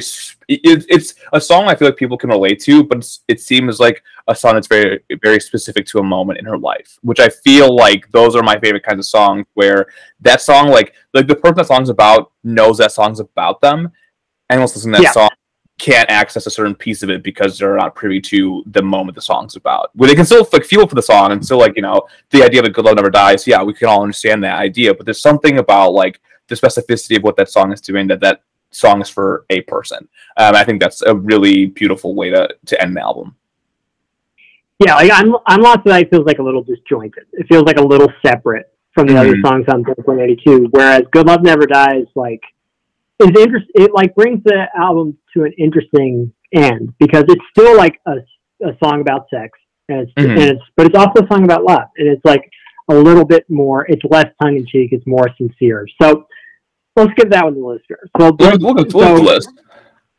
so the final score here is going to be five to three, which is a little bit of saving face uh, for myself here. If if we were going to go into a tiebreaker, um, our category was going to be best best sync, and I, I talked about the sync for this, which is uh, thirteen going on thirty, which is solid. That, that's pretty solid. Uh, people remember thirteen going on thirty. I'm sure that these Blink One Eighty Two songs have been used like everywhere, but I don't know where they've been Yeah, used. I, I'm not sure where they've been either, but I I would imagine they'd be Like, somewhere. I bet you feeling this was in like Road Trip Three on like Yeah. Crackle TV or some like I'm American sure- Pie like soundtrack or something. I mean, I'm sure that one of these have to be on the Tony Hawk Pro Skater soundtrack. I'd be shocked if like we this didn't. Exist. Um, yeah, Tony Hawk, Tony Hawk Pro Skater soundtracks are really good. yeah, Um, they, they rip. so, so best best self-titled album, the best rebrand, ironically goes to Blink One Eighty Two. Rebranded, broke up. Um, Yep.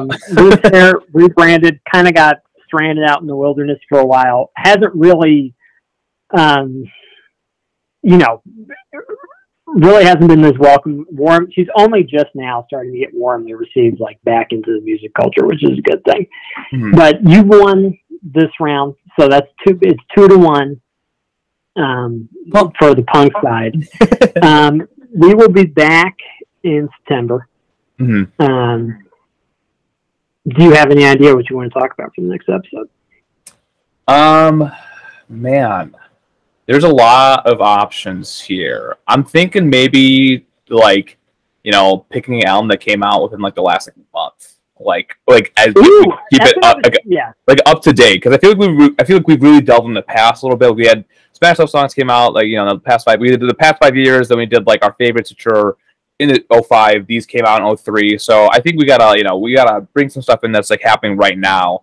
Um, especially because we talked about how like you know we we talked about Alan that's shaping the genre to come. Um, so like let's see where we're at now, where the genre's at, and I think that'd be an interesting place to be. So maybe that might be the topic. We'll definitely flesh it out um, off air, but I think that's probably where we're gonna go. yes, yeah. I'm, I'm, and there's, there's, uh, like again, am I, am I going to take this new Beyonce album? I'm not going to take the new Beyonce album. I'm not that stupid.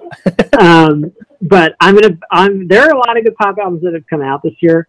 Um, so we'll definitely be be doing that, and I'm looking forward to that.